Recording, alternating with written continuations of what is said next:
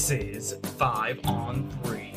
Center ice for all things Islanders, Rangers, and all news across the NHL on WFUV Sports. Welcome back to 5 on 3, WFUV's best, if only, hockey podcast. And we are back from spring break. I know you missed us, and we have shaken it up a little bit today. To my right is the beastly blue shirt, Lou Orlando, Mm, hi. and across from me is the dastardly devil, James Birle. I'm Nick Palmer, of course. And before we get into all the good and not so good things Bad. around the NHL, bad, Bad. I have to ask, how are you guys? Oh, I'm I'm good. I'm excited for you. I don't think you said it. This is your first time a hosting this podcast, and you've been you've been around now for. You feel like you know a part of the the rotating crew. You you feel like a staple. I Oh. gotta say. So I am. I'm so excited for you. Yeah, I would say it's been a long time coming. I think it's it's overdue. The the a host chair for you, my friend Nick, uh, the incredible Islander. If I can pull a page out of Oh, your there book, you go. Um, I couldn't think of one with a K for King, so I decided to go incredible. Very Kingly basic with it.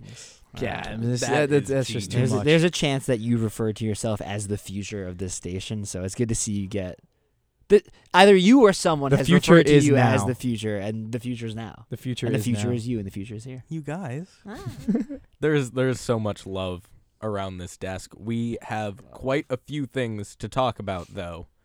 Um, on the issue of love. Hmm. Um, obviously, I want to start with the controversy. Let's get the bad news out of the Bad way, of the and way. then and then we'll talk about the good stuff. I want to talk first about James Reimer, the Sharks goaltender, who refused to wear the Pride Night jersey in warm-ups. Obviously, this is following the issues with Ivan Provorov, etc., etc. It seems like almost every team with a Russian on their squad, this is happening to. Uh, I guess I'll go to you first, James. What is going on, man? Well, it, it's sort of becoming like this epidemic across the league now, where um, there's an open discussion, and at least at least you can say there's a silver lining that teams are actually talking to their players about these sorts of issues, which is the whole point is to get discussions going and talking and and to raise awareness. But it's just it's so disappointing to see that this is the the way some people take it. I mean. James Reimer had his reasons. We were we read them. I think you have the quote prepared if you want to read it. I th- I think we could we could start there and, and dive into it, but I think it's just mostly across the NHL the, the this trend of of refusing the pride uniforms to me it's more disappointing than anything. Um, yeah, and I think it's be, it's put the rest of the San Jose Sharks in a awkward position to have to speak about your goaltender like that in a way that maybe they don't really disagree with his actions. So Lou, if you want to Yeah. say what he said. Let's look at the quote. The quote from Reimer is I have no hate in my heart for anyone, and I have always strived to treat everyone I encounter with respect and kindness. In this specific instance, I am choosing not to endorse something that is counter to my personal convictions, which are based on the Bible, the highest authority in my life. That's it, that's a quote right there. Mhm. Um, and it, we get back into this conversation about right you have you have the right to make whatever choice you want, but when it comes to a situation like this where these pride nights are less about personal choice and more about supporting the LGBTQ community and showing the league support for the community, right? It's not personal support, this is the league. It's a tough look when we're seeing numerous teams, right, even locally like the Rangers and right, the Rangers didn't publicly come out and say that they weren't going to do a pride night, but they didn't do a pride night. And so that, you know, we had to deal with that locally. We've had to deal with it. It started with Provorov and the Flyers. It really just stinks that you kind of hope that we were in a better spot in the league where we wouldn't have to deal with this as much. And so it really just stinks that it's it's popping up. It feels like it started with the Provorov and other teams realize like, oh, we can do this. Other players are like, oh, we can do this. And that's they've kind of followed suit. No, it, it, it is definitely an issue. It kind of hurts my heart, man, because hockey is one of these sports where you could argue it's a little behind the times. Yep.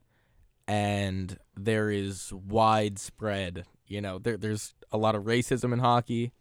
There's, you know, unfortunately a lot of diehard Eastern Orthodox Russians, sorry, Russian Orthodox uh, people who just, you know, they they they believe what they believe, and of course, you know, freedom of speech, freedom of religion, we're all about that. But when it's it's really hurting the game of hockey, in my opinion, and it's not, as you said, you know, the Rangers, they decided not to didn't even say anything about it. They just showed up without the jerseys on.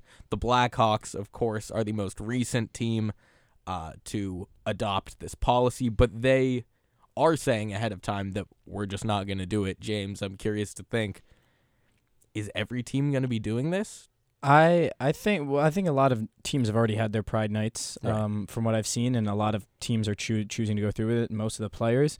That was the dialogue from the NHL the league said that players will have the choice to wear this if they do and don't want to when the whole Provorov thing came out. But then for the Blackhawks and uh, Rangers and Blackhawks most recently to come out and cite this Russian law as a reason we're not going to have the players wear it well then it takes the choice away from the players and that goes against what the league wants and what the league already wants is not doing enough in my opinion. So for teams to have made that decision to me is is again disappointing. Right. Um, and to go back to James Reimer, uh, the quote he he said, "I am choosing not to endorse something that is counter to my personal convictions." Man, you're not endorsing anything. You're just wearing a shirt, man. Just put it on For three minutes. for three. You're wearing it for warm-ups, and if you're starting that day, you get to go off before everyone else. So you're gonna wear it for five, ten minutes max. You're not endorsing anything. You're choosing to support uh, a community that has suffered for many, many years and has been excluded from hockey. Um, I'm blanking on his name now, but the only openly gay player in North American hockey at the moment is in the Seattle Kraken system, and was said the exact same thing. Is like you're not endorsing anything. No one's forcing you to operate under a new lifestyle. Right. Um, but this game is about people. All games are about people, and people means everyone. And hockey should be for everyone. And right now, if this is going to deter people from being a hockey fan and deter people from believing in hockey as an accepted, acceptable community that accepts people. And you mentioned it, Nick, it, it, it currently isn't, and it arguably never really has been for everyone. Um, you look at this room right now, we're three white dudes sitting at a table talking about hockey, and at most podcasts about hockey around the world would probably resemble this exact demographic. So if we want to open this game to everyone, this sort of stuff has to stop. And I'm so tired of hearing players hide behind the the wall of Christianity specifically when they can just pick and choose what parts of the Bible they want to believe in. I know people have already said this, but I'll just beat the dead horse. If you're playing on Sunday, you're violating the Bible. You're you've been a Christian for 13 years. Don't play on Sundays, James Reimer.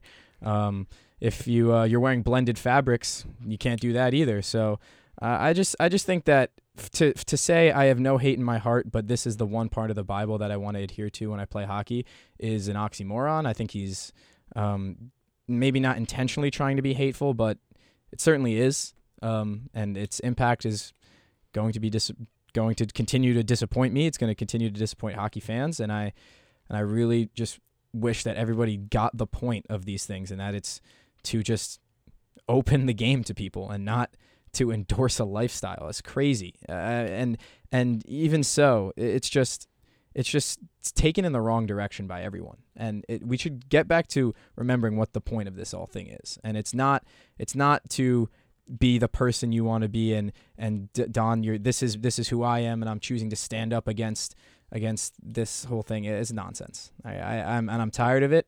And I'm glad we started the show this way because I think this is a really important issue that needs to be talked about. And, and one thing that, and I, noticed this when it started with the Provorov thing, is that it takes the conversation away from what we really should be talking Mhm. about. One of the things that really stunk about the whole Provorov thing was that what kind of got swept under the rug was what James Van Riemsdyk and Scott Laughton did. Um, they did a lot of stuff to reach out, brought transgendered and LGBTQ people into the into the clubhouse, got them tickets. They've been doing that the whole year, and so a couple articles came out around the Provorov thing about these are two guys in the Flyers locker room that have been really good about inclusivity and welcoming people. And from an objective standpoint, however you feel on the issue, right? Like hockey is not in a spot to turn people away. They need to be more inclusive. Nick, you opened this up with, you know, we're a little socially behind. I think hockey's very socially behind when you look at Yeah. how we almost less than two percent of the people in the in the NHL are African American. You're not seeing a ton of ton of diversity in the league. You're not seeing a ton of diversity in the fan base, and it's like you're not in a position to be able to push people like this away, and it just sends the wrong message. This is a league that has already been behind the eight ball on a lot of stuff like this, and it just shows that there's still so much work to go. Seriously, I mean, it was only last year that we saw the first all black forward line in North America, not even in the NHL. It was for the Ontario Reign, the Kings organization. It featured uh, Quinton Byfield. Obviously, he was spearheading that line. But yeah, I mean, I, I don't want to. You guys hit it perfectly. We're behind, and it's not. It's not that deep, man. It's really not that deep. You said hockey's for everyone. It is. And and this is the great thing about sports is, you know, I'm tired of hearing that we need to separate sports and politics when the thing that we're discussing is is this sport for everyone and sports needs to be for everyone. That's the beautiful thing about sports. It it transcends all of these things. It needs to include everyone. And it's just really disappointing in general just to hear about all of this. But I I, I wanna put a pause on the doom and gloom because there are a lot of good things happening in hockey right now. I'm trying to think who we should start with. Well, if you want You're to talk the about, A-list, man. if you want to talk about good things, only one of the three teams represented won in their last game. That's fair. That's correct. Yeah.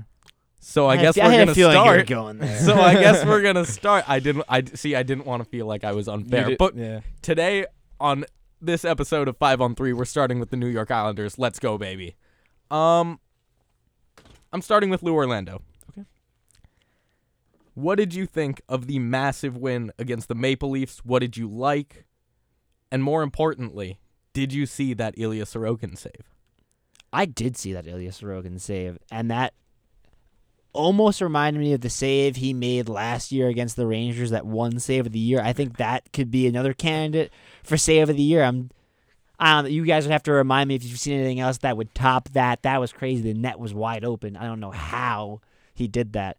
But about the, I mean, the Maple Leafs are a really good team. They're going to be a really strong playoff team. They're Oh, yeah. second in the Atlantic right now. Islanders trounced them. Crushed them seven two. The offense was clicking. And Sorokin was amazing. That's I think a statement win for the Islanders, and I think it kind of captures the way they've kind of turned around this la- these last couple of weeks. Where I think you're starting to get to a point where you're starting to fear the Islanders a little bit. Remember what we said at the beginning of the year, where it was like, "Hey, man, just get this team into the playoffs with their experience, with the roster that they have. Just get this team into the playoffs and see what they can do."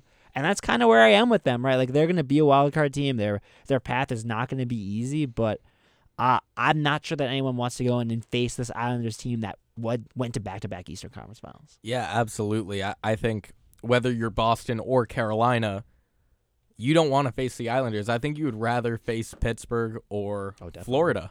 I e- either or would be better just because of the fact that you know, it's hard to get goalied, especially against the Penguins right now with Jarry, the injuries. Casey DeSmith is not an A-list goalie No. by any stretch of the imagination. So I guess I'll throw this to you, James. The Islanders have won four games in a row.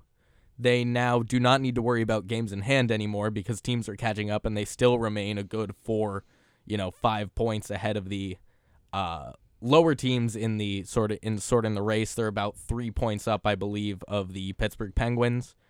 And what do you think they need to do in their last ten games to secure that first wild card spot and avoid the Boston Bruins?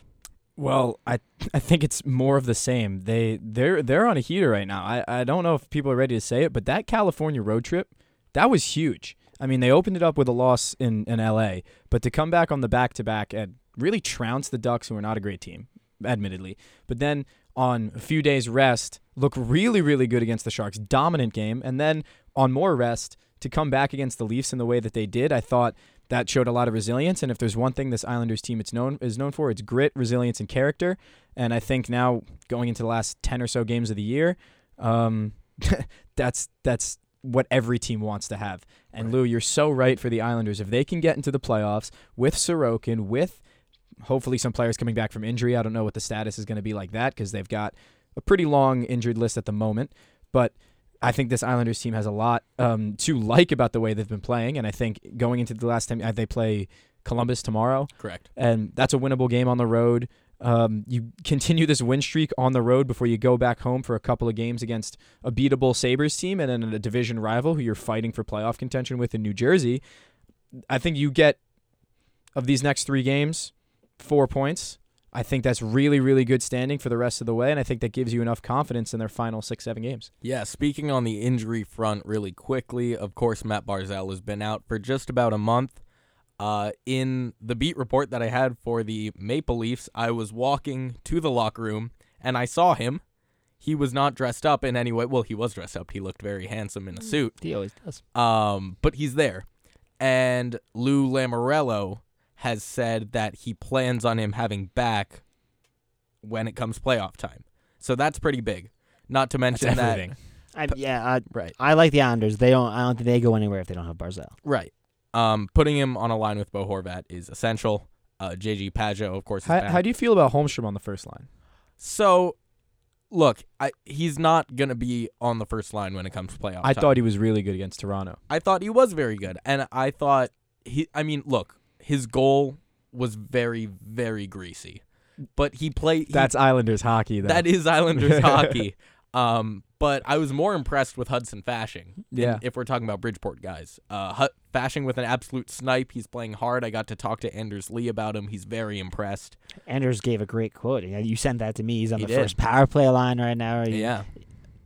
Good stuff. It was it was in place of Brock Nelson, which if we're talking about injuries, he's okay. He was skating in practice today, but he took that massive hit to the head.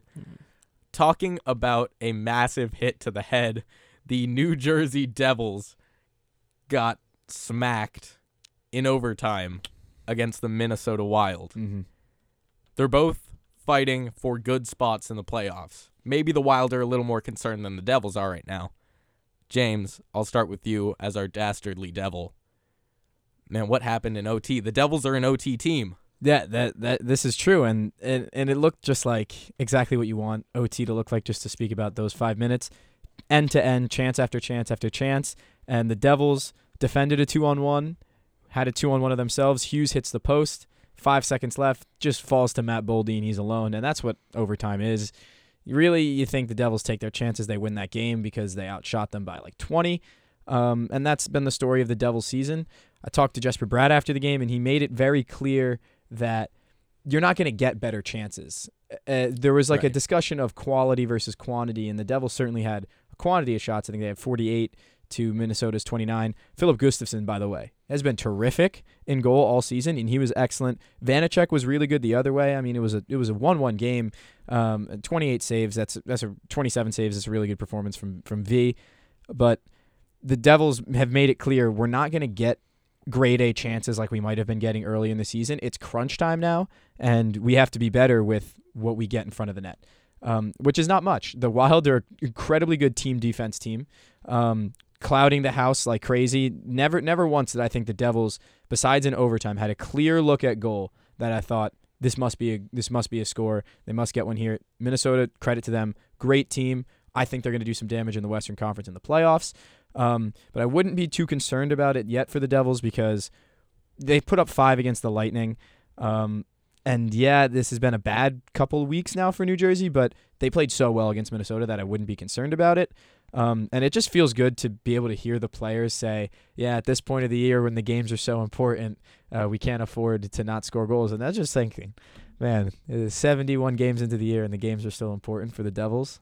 And I need, I know, I know that's like the bare minimum, and they're a really good team this year, top five in the league. It still feels hard to believe. So I just want to just say that I'm grateful that the Devils are great again, and that I get to actually cover them while they're great. It's it's everything to me. So that that's where I'm at after the game. Like you think that when you lose on a buzzer beater in overtime, everybody's going to be upset, but they were fully accepting of the fact that this was a good performance, not a great one, and we're going to do better in the next. And I love the positivity that was surrounding that locker room. Not terrible vibes, except for Vanecek, who was who was, I mean, rightfully distraught, giving up a goal with less than a second left. But it, wa- it really wasn't his fault. He had a great game, and yeah, I think Buffalo tomorrow night. It's a tough place to go and play, but I do think the Devils have enough speed and enough power. They were really physically outmatched, and that's been a problem all year. But I do think that the, the wild fact that they didn't score enough will be a bit of a wake up call. I think they go to Buffalo, and I really think they're going to put up a good fight. Hopefully, a win. I think they should win. I was sitting next to Nick Guzman during this entire game. We were at the Fordham Ram making the newspaper together, and so I heard him react to that loss. One of the things he was telling me as he was watching the game, talking about Jack Hughes, and he's like, "Yeah, Jack's in like a really weird spot right now where the, the points aren't coming." Mm-hmm. And that was weird to me because I was like, you know, when you have guys like Hughes where they're fast, they're playmakers, you feel like because of that, they never really disappear. And even though Hughes really hasn't disappeared, like he's still making the passes, the points aren't really coming. And I was like, do you ever get to a point where you're like, man, let's get Hughes going before the playoffs? Because I think the cool thing about the Devils, it's right, they're not just relying on Hughes. They have a ton of talent Mhm. throughout their lines, but you'd like to have him going for playoffs. And you know, you're talking about Vanecek. You have to feel like this is the best spot you've been in goaltending Yeah. as a franchise Va- in Vanecek- probably since Brodeur retired. Vanecek is going to be the Devils' first 30, uh, have the first Devils 30 win season. If he wins one more game with with 11 games in the year, I think, knock on wood, he should win one. Um, the first time since I think Cory Schneider's like second Wow. season in New Jersey. And I mean, Cory Schneider had a pretty, pretty bad fall from grace. He was an excellent goaltender for the Devils. I forgot Um, but but that was so brief, and and the team was never good with him. Mm. Yeah, So this is this makes everything different, and it's not like Vanecek is good because the team is good. His his numbers stand up for themselves, and, and that has been the most I think surprising thing is that the, it's been continuous too throughout the year. I- I've I've really liked what I've seen from the Devils goaltending, even when it's uh, Akira Schmid too, because he has been excellent as a backup. Yeah, I mean, you talked about how they didn't get it done in crunch time against the Wild, and how Vanecek must feel letting in that goal with what 1.3 Hmm. seconds left or something like it was that. it was like they, they didn't even get a chance to get the goal horn off because the actual horn went. Yeah. Like, or like the the goal light. Sorry, I I've been there as a goalie, and that it's a rough feeling. Yeah. you you do not recover that day. You need to go take a nap, wake up, maybe go to a spa, relax, man. But I, I do want to talk a little bit about Timo Meier. Mm. Uh, he has scored four goals, I believe, since being traded, which isn't bad. Um, three of them have come in the third period. Yeah.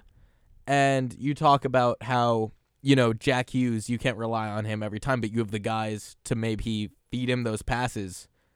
I mean, that that's Timo Meier's job. What it should be, at least on the power play, right? Yeah, the, the the power play has been a problem now for a few weeks. They they can't figure out how to use Meier, and they've they've just now in practice changed up the lines. Right. They had Meier as a bumper, and they had Meier in front of the net, and then they had him on the half wall. He should be on the half wall, but typically it's been Bratt and Hughes, and they they love the cross ice passes. That's not really Meier's game. Meier's a guy get it and shoot on the power play, um, and I I I think that if they figure out a way where they can utilize at least two of them at a time. Maybe me drop. I think Bratt is going to play with the second unit now, and the second unit is a massive drop off because it goes from Hughes, Meier, Hischier, I think Mercer, and yeah, Hamilton to um, Palat, um, Bratt, Haula, Nolan Foote now, and uh, Damon Severson. And that, that's a pretty big difference. I like a lot of those players on that second unit, but they're they're it's just a massive level.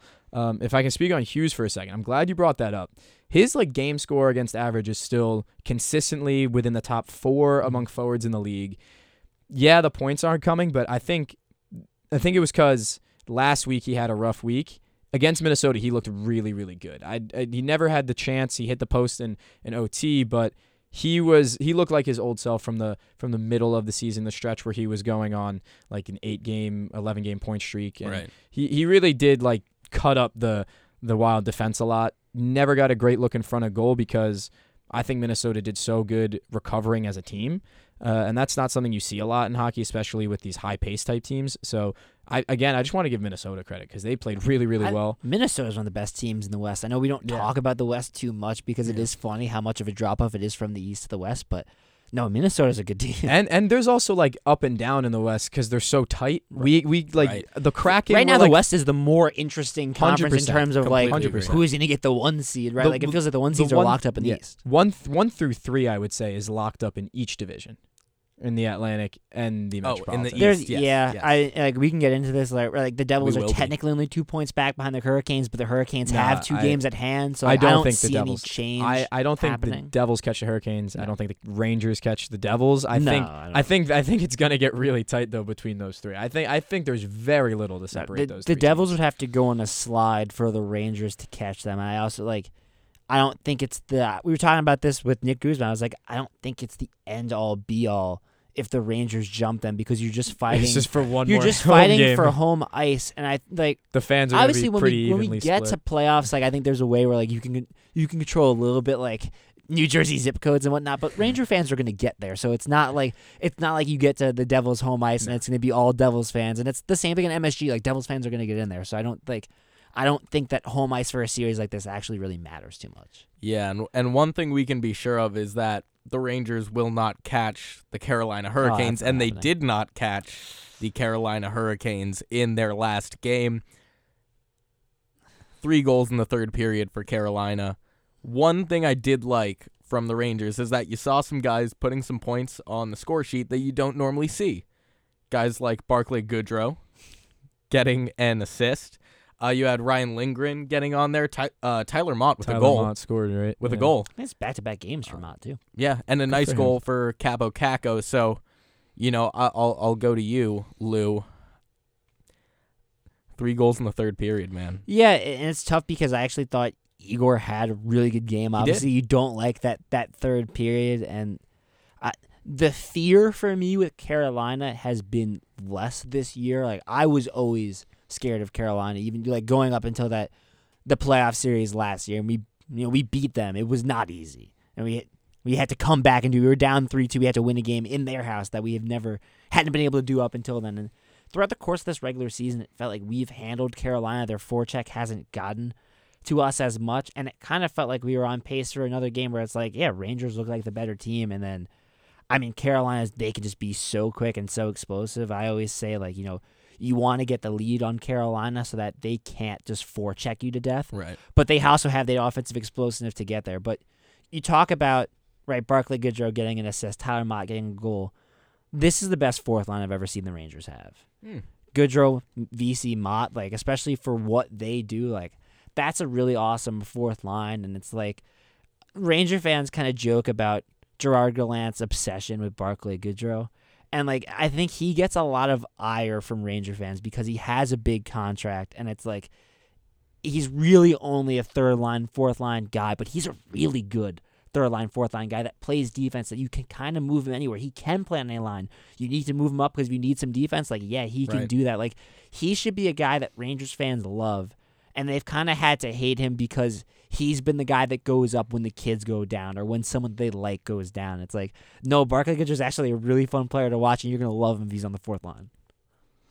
Uh, How is can can he like do a good job on the wing as well? Because I know he's a he's a defensive first player, really good center. Yeah, he I, he can play anywhere. You I can like put him anywhere, Yeah, yeah. you can put him anywhere. He's he Hmm. played on the wing earlier this year. They put him with Mika and Kreider, and like they had some really they had some really good games. And it's like I don't love him there. It's like the same when we had Vesey on the first line. You know I love Jimmy Vesey. It's like yeah, Jimmy Vesey's not guy. not really a first line guy. It's like they can kind of play there. Like Goodrow can definitely play the wing, but I love him as that that fourth line center. I think you look at the way the Rangers lines are going. It's been interesting. I think we all thought we were going to get Kane and Panarin paired together, Right. and that hasn't been what they've been doing. And actually, what's been working is Panarin, Mika, Tarasenko, and Kane, Trocheck, Kreider.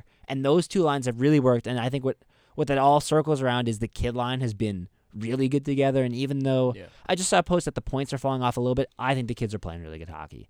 And so the, this is we're still trying to figure out what our playoff line is going to be, and I would not rule out that there's going to be more changes before the end of the year. But I I got a little cautious about Kane and Panarin. It feels like when Panarin's on the ice with Kane, he really tries to force passes, yeah. Cross eye, and Panarin loves those cross ice passes. And that's like the kind of the trade off is like, yeah, he's to make those passes, they're to get intercepted. But when he's out there with Kane, like he's really looking for Kane. It's weird to complain about your superstar being like too willing to defer, but it's like sometimes it's like Panarin just shoot the puck. Yeah. I mean, of course, any player is going to try and pass to Patrick Mm. Kane as much as humanly possible. They were he was their inspiration as as they were navigating the world of juniors, you know. Um, but I mean, you talked about you know mixing around the lines, and of course, we know Gerard Gallant loves to do that. I mean, that's part of the fun of being a Rangers fan. I think is trying to guess what he's going to do from night to night. part of the fun as a beat reporter is I get I, I always get pretty good you know Twitter clicks when I get to they've changed the lines or I Yeah. post the lines of the day. It's always Ranger fans know it at this point. Yeah, and, and and I think one thing that maybe you're a little salty about is the fact that Tarasenko is putting a lot of shots on net and none of them are going in Uh, recently. James, I I'd like to hear your Yeah. your thoughts on Tarasenko so well, uh, if we're gonna talk about the lines, I'd like to say that I'd still think that top six can really shuffle around. I yeah, mean, I, I it'll be good either way. yeah, and I think that Tarasenko, you put Kane in the position that Tarasenko is getting, you probably get more goals. And that, Sure. that that's and that's just one idea. I mean, I'm not saying that you have to have Panarin and Kane together, but that do you know there's that connection there. There's those those glory days in in uh, Chicago that they have together. But I, I those that bottom six, I I mean, to to call the kid line as a part of a bottom six is seems reductive and seems like almost insulting because they've been so good. Uh, the points drop off, I haven't even noticed that. I mean, Kakko getting a goal uh, against Carolina, and then Right. they've got re- g- g- a chance to get revenge against Carolina tonight. Um, Yes. and the Hurricanes have been vulnerable uh, with Metropolitan Division teams coming to their home. Uh, Devils and Islanders both put up great fights there. Um, and I think that for I've, I mean, I love Tarasenko's game. Um, I didn't love that he went to the Rangers, but I do think that there is something there. The combination now that you can funnel between five forwards into your first line. Zibanejad is a lock at the center, but Panarin, Tarasenko, Kane, and Kreider, you can mix them out and match so much. And I think Gallant has now probably the deepest of the three New York area teams uh, in terms of forward core. And I think that that's only going to be a weapon that he can use because if something doesn't work, throw it at the wall till it sticks. Switch Kane and Tarasenko. Use your 10 games that you have now left in the season to figure out what works best before the playoffs. Uh, switch Kreider into the first line. I think Yeah. I love Chris Kreider on the first line, specifically because he brings a power that none of the other six uh, or none of the other five that bring. And I think that you could use that on your first line, especially if you've got playmakers like Panarin or even Kane, whoever it may be. I wouldn't have, I wouldn't worry about uh, Tarasenko's lack of production at this moment if I were Rangers, because you have seven other guys waiting in the wings who you know can put the puck in the net, and they've done that on this stretch. Right. I mean, six wins in their last seven before the Carolina game, and a couple of six nothing, seven nothing games in a row. Like that doesn't just happen. Like that, th- it takes a special team for that to happen. And I, I wouldn't be worried about Tarasenko not. He hits the net a lot too, but he doesn't put it in the back of the net. Uh, and I think that it'll come with time.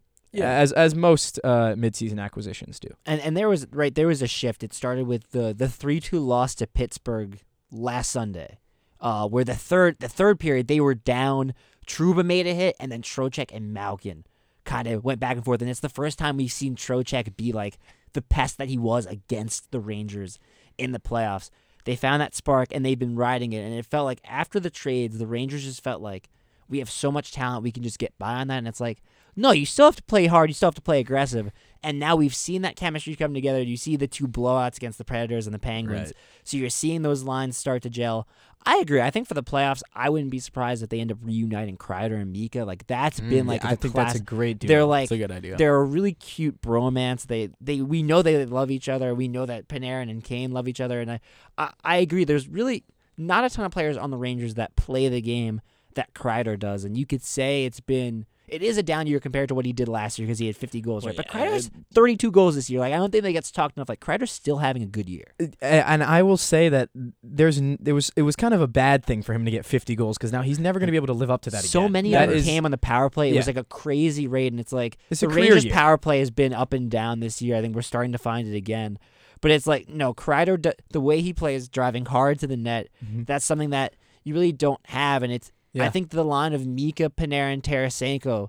Weird to say that there's too much skill, but like it doesn't hurt to have that forward that really can just Yeah, stand in front of the exactly. paint, deflect shots, play that power forward position. And I think you talk about Trocheck being a pest. Mm. You don't necessarily need Trocheck and Kreider together. I think I think I think that's And something. the- that you know what? It's funny. switch They around. play really well together. Mhm. But Trocheck is starting to gel with more people now. It was a problem earlier in the year. Trocheck and Panarin didn't click.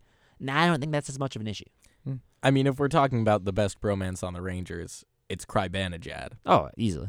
by far. So I just want to. Well, it Put could be that- it could be me and Panarin, but we won't talk about that. We we will not talk about that. Instead, what we're going to talk about is the current playoff picture, because we are about each team is about ten games away It's exciting. from being done with their season.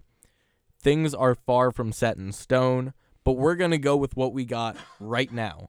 Today is March 23rd, Thursday at 4:43 p.m.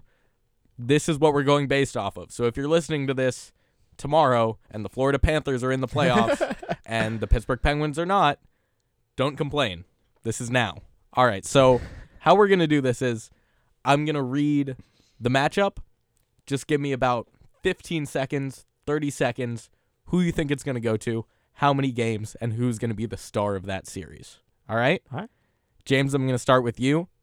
In the first seed, already clinched the playoffs is the Boston Bruins against the second wild card Pittsburgh Penguins. James, what's going down? Uh, I'll say Bruins in four. And who's your star player? Pastrnak. Pastrnak.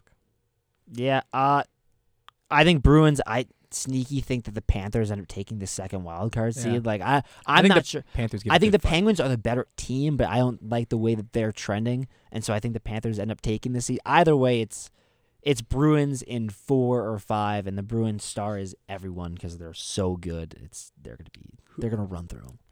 But before you go, I just want to ask: Who do you think has a better chance against the Bruins, the Panthers or the Penguins? Penguins. It's the Penguins.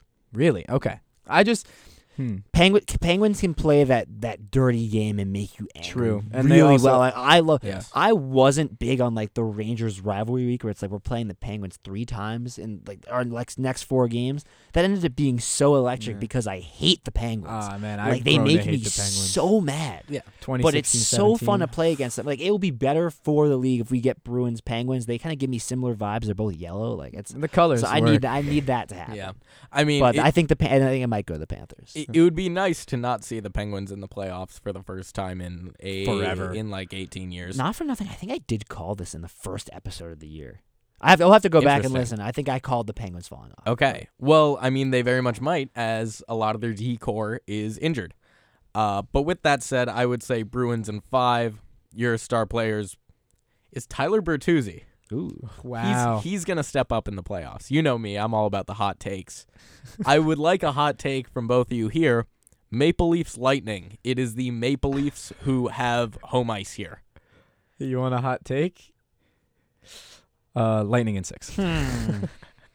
I'll go. I'll go Leafs in six. I Okay. think. I think it's. the- I think the Leafs finally get one. Okay. Who's who's your star players? Vasilevskiy. Ryan O'Reilly. Ryan O'Reilly coming off of the broken finger. You love to see it. He play. He plays in the playoffs because why not? I have Yeah. Tampa Bay in six. Uh, your star player is I agree Vasilevskiy. Yeah, I feel how like could he's, it not be? he's gonna stand on his head. Rob Marner a couple you, times. You really think it's another first round exit for the Leafs? Yes. They can't. Like if it doesn't happen now, it doesn't happen at all. Like this is this is it. Oh, it's I'm- got to be. I'm well aware. I- And they they're, have to they're get past a the- great team, They man. have to get but- past the first round once. It feels like the Lightning era is kind of over. We haven't heard. There's been no buzz around the Lightning. This actually that actually scares me. There's been no buzz around That's- the Lightning this year. That's actually now that I'm That's talking just about how it, good they are.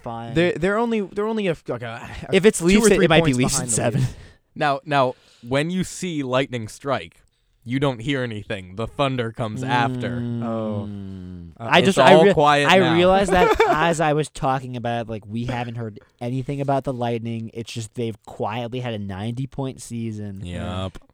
They're gonna Nikita get they're gonna Kucherov get is- to 100 points the and highest they're point gonna be scorers in the league. They're good. No, they're good. Mm. But so are the Leafs. The Leafs are really these are two really good teams. Kucherov's on 100 points right now. Let's move on to our next one. Otherwise, we'll be here real all quick day. is it uh like because i know we've been clamoring for like just get rid of like the way the playoff seating is right now and go 1 through 14 Yeah. would these matchups still be the same if it was normal because i know like it kind of is working out because Yeah. the east is so stacked I think I think someone wrote a thing if it was 1 through 8 in the East it would be the same, but if Mhm. it was 1 through 16 it'd obviously be different. okay yeah it would never be All right, let's move on to the first place in the Metropolitan Division, Carolina Hurricanes, against your first wild card spot, New York Islanders. Uh, Lou, we're gonna start with you this time. on i hurricanes are really good um They are really. but good. i'm gonna i'll give you isles in seven Whoa. if if Barzal's Wow. if barzell plays Okay. If Barzal plays, I think the Isles can hang with them. I just have like I picked the Hurricanes as my team to win the Stanley Cup this year at the beginning of the season. I just haven't been overly impressed. And then you look at the Svechnikov injury on top of Pacioretty, Yeah, that's and it's bad. like, listen, I think the Hurricanes they're still good enough to close out this division. They're gonna they're gonna be a good team. They're gonna be a good playoff team. That system's gonna work no matter who's there. But that Svechnikov injury is gonna hurt them a lot. And I think that like I think the Islanders, if they go into the playoffs with the momentum like we're seeing right now, that's a tough out. And like they lose to the Bruins, they could beat the Hurricanes. I- I'll give, regardless of of Barzal, that this this this series goes deep for sure. Mhm. But I, I'm gonna give the edge to the Hurricanes just because I think they have too much. I'll give Hurricanes in seven. You're dead to Um, me. I'm sorry. I'm sorry that I had to do that, but you look at the, the, the, the Carolina Hurricanes and yeah, they're they're not as impressive as they were last year maybe and I think I had them as my Stanley Cup champion before the year. I no longer agree with that. I still think that th- this team has has too much firepower at its top end for the Islanders to to handle at, in a 7-game series. And I think once the Hurricanes get going, they're probably the second toughest team in the NHL to stop. The Hurric- Hurricanes are the better Yeah. team than the Islanders. Yeah. So I, I. I can't in good confidence, even though I'd like to, Nick. I'm not confident. It's okay. That's okay. Um, I'll go with Carolina. Lou. You were always my favorite. Yeah. Uh, I am going. uh, I, I, I like that. I Isles like in Isles four? in seven. No, I, I like Isles in seven. We're being objective here. Isles in seven. It's not a bad Uh, pick, man. No, it's not. And I think your star is going to be Ryan Pulock with another Mm. diving block to save In the game, game. seven. Your star is Josh Bailey. Oh, oh, without saying. All right, let's move on to perhaps the most contentious Oh, one. I wonder who you're gonna choose. Uh oh. Devils and Rangers. Devils have home ice. I'm starting with James. Who do you think is gonna win? Uh, I I think this is going to be one of the most fun playoff series in recent memory Yes. in a very long time. Um, I'll I'll remind you of what happened the last time these two teams met in the playoffs, and it was the Remind us. Devils won in, in six in 2012, That was also a really good series. and that was w- an that all Adam an Henrique all-time broke my series. heart. an all-time series. Um, and I, I do think the Devils are probably just a hair better than the Rangers in every category except goaltending. Mm. And for that, and but I've seen the Devils put up goals against Igor this year that convinces me that it shouldn't be as big of a roadblock as it can be for some other teams. So I have the Devils in six. I have the Rangers in six. I would love this series to go seven. Absolutely. But for some reason, I keep seeing the number six because I do feel like one team's going to come in and end up being the more dominant Yeah. force. And for unbiased reasons, I do think it's the Rangers. no, so I'm I'm going to pick the Rangers. I'm a Rangers beat reporter. I'm a Rangers fan. I do think if the offense is clicking when you get to the playoffs. You're going to see the Igor that Mhm. you're starting to see where it's like his last three games, it's like a one eight nine Right. goal goal something allowed and the, the save percentage is getting up there. Like Igor's starting to get into a zone that he really hasn't been in Yep. all year. The way he played against Pittsburgh when you could tell he wanted a shutout. yeah, that was and it's crazy. like, oh, Igor, I haven't seen this. I haven't seen this Angry from you in a while. You're gonna see angry Igor in the playoffs. I think this is a really fun matchup, right? Where the Devils have the speed advantage, and for the longest time, always talked about the Rangers as man, the Rangers' speed. I don't know that the Rangers are as fast as they've been in years past. I am a little worried about the Devils' speed, but I do think this is the Rangers' overall offensive talent. As long as Ryan Lindgren is healthy, if Lindgren's hurt, Rangers are in trouble. Even if they get by the first round, the Rangers cannot do anything Yeah. without Ryan Lindgren. If you're watching the Rangers right now and you're noticing that Adam Fox has taken a step back both offensively and defensively, he's struggling playing with Mikula because Lindgren does so much on the defensive end. One of the unsung heroes, someone that they really people aren't talking enough about how much they need to sign Ryan Lindgren to a long-term contract. they need to lock Ryan Lindgren up. So as long as Lindgren's healthy, I do see the Rangers winning in six. I have the Rangers in five. Oh wow. Um, and that's for two reasons. I think the two keys to playoff hockey is one, your goaltending. Your goaltending is more important in the playoffs than maybe anything. And second is a complete team. And when I think about a complete team, you need it to win playoff games, and that is the Rangers for me compared to the Devils. And my my thinking on this is influenced by the playoff series I saw between the Edmonton Oilers and the Los Angeles Kings, where Edmonton is not a deep team. The Kings are a deep team, but not heavily talented. And the Kings, who were expected to lose in four games, took them to seven and lost in Edmonton.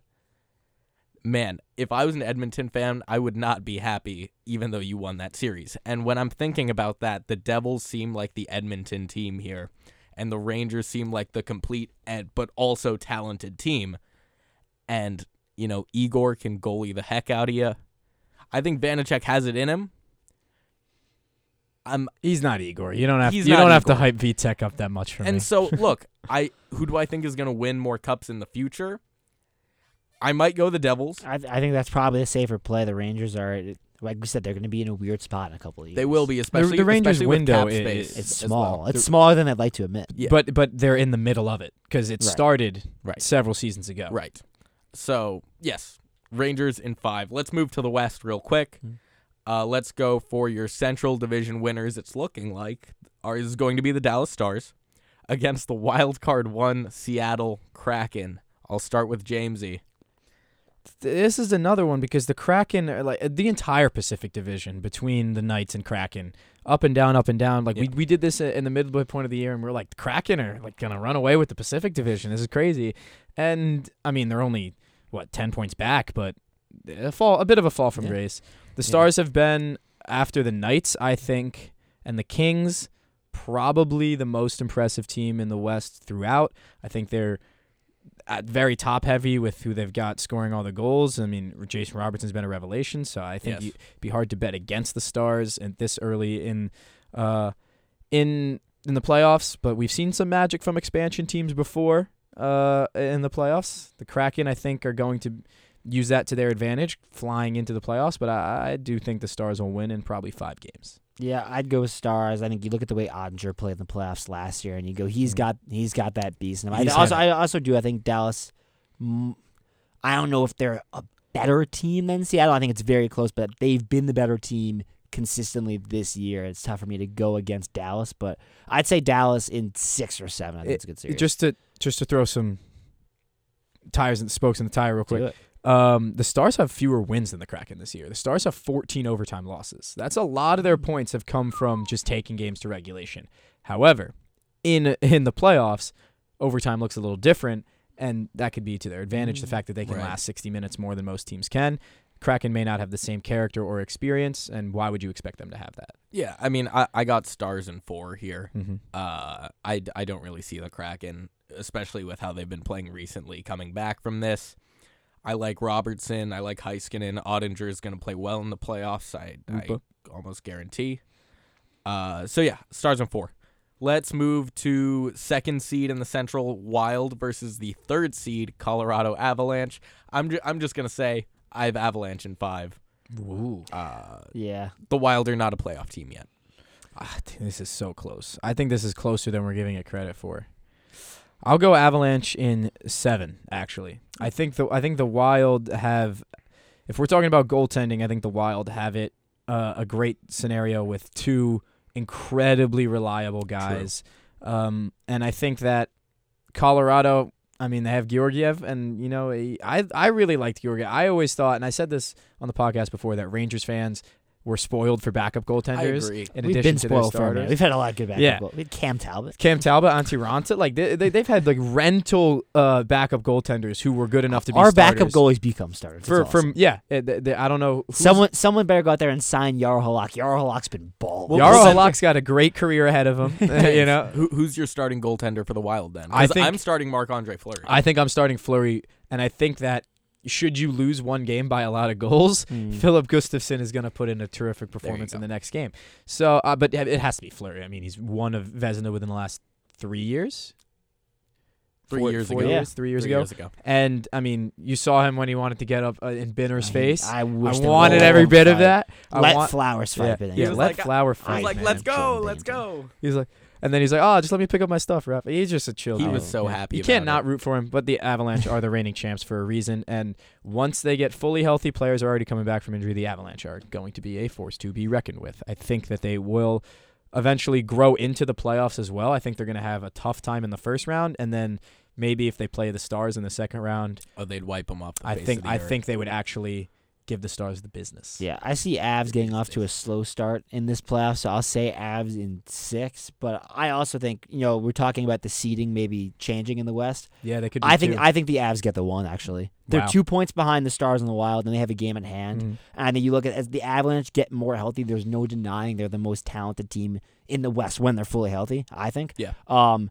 And, and so I wouldn't be surprised if the Avs end up leaping both the Stars and the Wild, getting that one seed, and then playing a wild card team. The only team in the West with more wins than the Avalanche is the Golden Knights. Wow. They, have got twelve. They've got twelve games left. The Stars and Wild have eleven. Okay, I think I think that ends up being a a division that the Avalanche win. sure. Uh, we got two more matchups. do it. Let's take a look at the first place in the Pacific by just a hair, the Vegas Golden Knights against the second wild card team, Winnipeg Jets. Uh, we'll go to Lou first. Uh yeah, I think this is this is Vegas all the way. I'm Yeah. not really too impressed with the Jets. They got some nice pieces, but I think Vegas has put together such a strong season this year. Again, they're another team that doesn't get the respect they deserve because we kind of clown the West because they don't have the Bruins or a powerhouse like that, like to the extent they don't have a hundred point team yet. But Vegas has been really good. I think this is Vegas in five. I'm gonna go Vegas in five as well. Um, I think the top five, six teams maybe in the NHL are all in the East, Yeah. and you know I, I think you put the you put the Winnipeg Jets into the Eastern Conference. I think they maybe get 74 points to this point. I Like, think they're probably like Buffalo. yeah, I think they're Buffalo or like Mhm. Washington. Yeah, you know? they're probably like Washington. Yeah, uh, and because the Jets have great players on that team, you look at their roster and you look in goal who they've got. Mm. That would be th- to me. That's the only way that they see a way out of this playoff series. And we've seen Hellebuyck have great stretches of four or five games in a row. Hellebuyck where he did looks like a goalie brick the wall. hell out of the range. Yeah, oh and my then- I god, will that say. Game. And then he'll come out the next week against the Devils, only see 25 shots, and we'll have given up four goals. But it, it all it all hinges on Hellebuyck because if Yeah. you watch that Rangers game, the Rangers doubled the amount of shots that Winnipeg got off. Like you were not impressed Absolutely. at all Winnipeg's offense. It's Yeah. gonna Hellebuyck's gonna have to stand on his head, and that's tough to do in a seven game Uh, series. There's no, for me, there's no way he steals more than two games, Right. and I'll say maybe maybe they he get probably, maybe he they probably get will. Uh, yeah, yeah, and I do think I do think five is a really realistic expectation, and I think the Golden Knights were kind of a sleeping giant last year. I think we kind of forgot how good that they can be, um, and with the West not getting as much attention as the East, I think it's time to take a step back and admire the Vegas Golden Knights for who they are. I have Vegas in six. Uh, I have Hellebuyck goalying them in the first two games, Mm. um, and that they turned to Jonathan Quick uh, in the third game. Uh, just just for one everything. game. And a Just little for bit one of game. prime Jonathan Quick comes and out then there. the Vegas Golden Knights win the Stanley Cup. No, I'm just kidding. uh, yeah, I, I have Golden Knights in six for the reasons that you all said. I think they have a more complete team. I think Scheifele's great, but they just don't have the firepower, especially defensively. Besides uh, Josh Morrissey, Mm-hmm. um, yeah, I, I I don't see them going anywhere. Per per frankly per usual. Yeah. Uh, unfortunately for the Jets, and finally, in second place in the Pacific, you have the Los Angeles Kings playing against the third place Edmonton Oilers. Let's go to James. Why is it Oilers? I'm gonna go Kings, man. Whoa! I'm going Kings. I'd love to pick the Oilers, and they're they're on a heater right now. Mhm. Um, Both of them are. Yeah, Mhm. but to be fair, both of them are. Um, I I'm just I love the way the Kings play hockey. Yes. I I honestly believe that after the Golden Knights, they're the second best team in this conference. Um, even better than the Stars, I think, from top to bottom.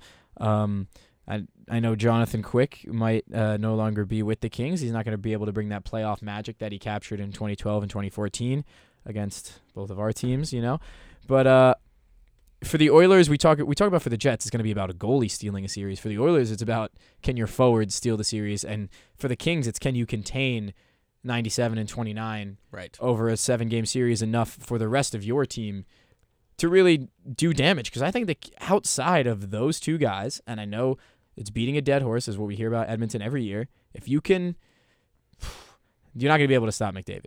If you can stop Draisaitl from being as good as McDavid, I think the Kings can be confident they win this series, and I think they should be confident that they're going to score goals. Um, the Oilers give up a lot of goals, so that that should work in their favor. For all the playoff teams, I think the Oilers give up far and away the Yeah. most goals in the West with 242 um, total from the season. Um, I think the Kings should really be licking their chops at a series with the Oilers. And the- Honestly, Yeah. I'll and, give them six games. and this is why the trade for uh, Korpisalo and Gavrikov was so huge, especially when you're going up against the Oilers, is that you add a good piece on defense and more reliable. A reliable, a reliable piece in goaltending. Less of a wild card. I th- I think I'm going Oilers in seven, but man, this is such a good matchup. Yeah. Uh, again, it's you know the star power of Edmonton. I think they're they're still way too top heavy. It's the same story. They're not good enough to win a cup. They're not good enough to get to the cup. No. Um, but I think that McDavid Draisaitl combo is going to be. It should be enough to get them through the first round. It's tough because the Kings do play a great style of hockey.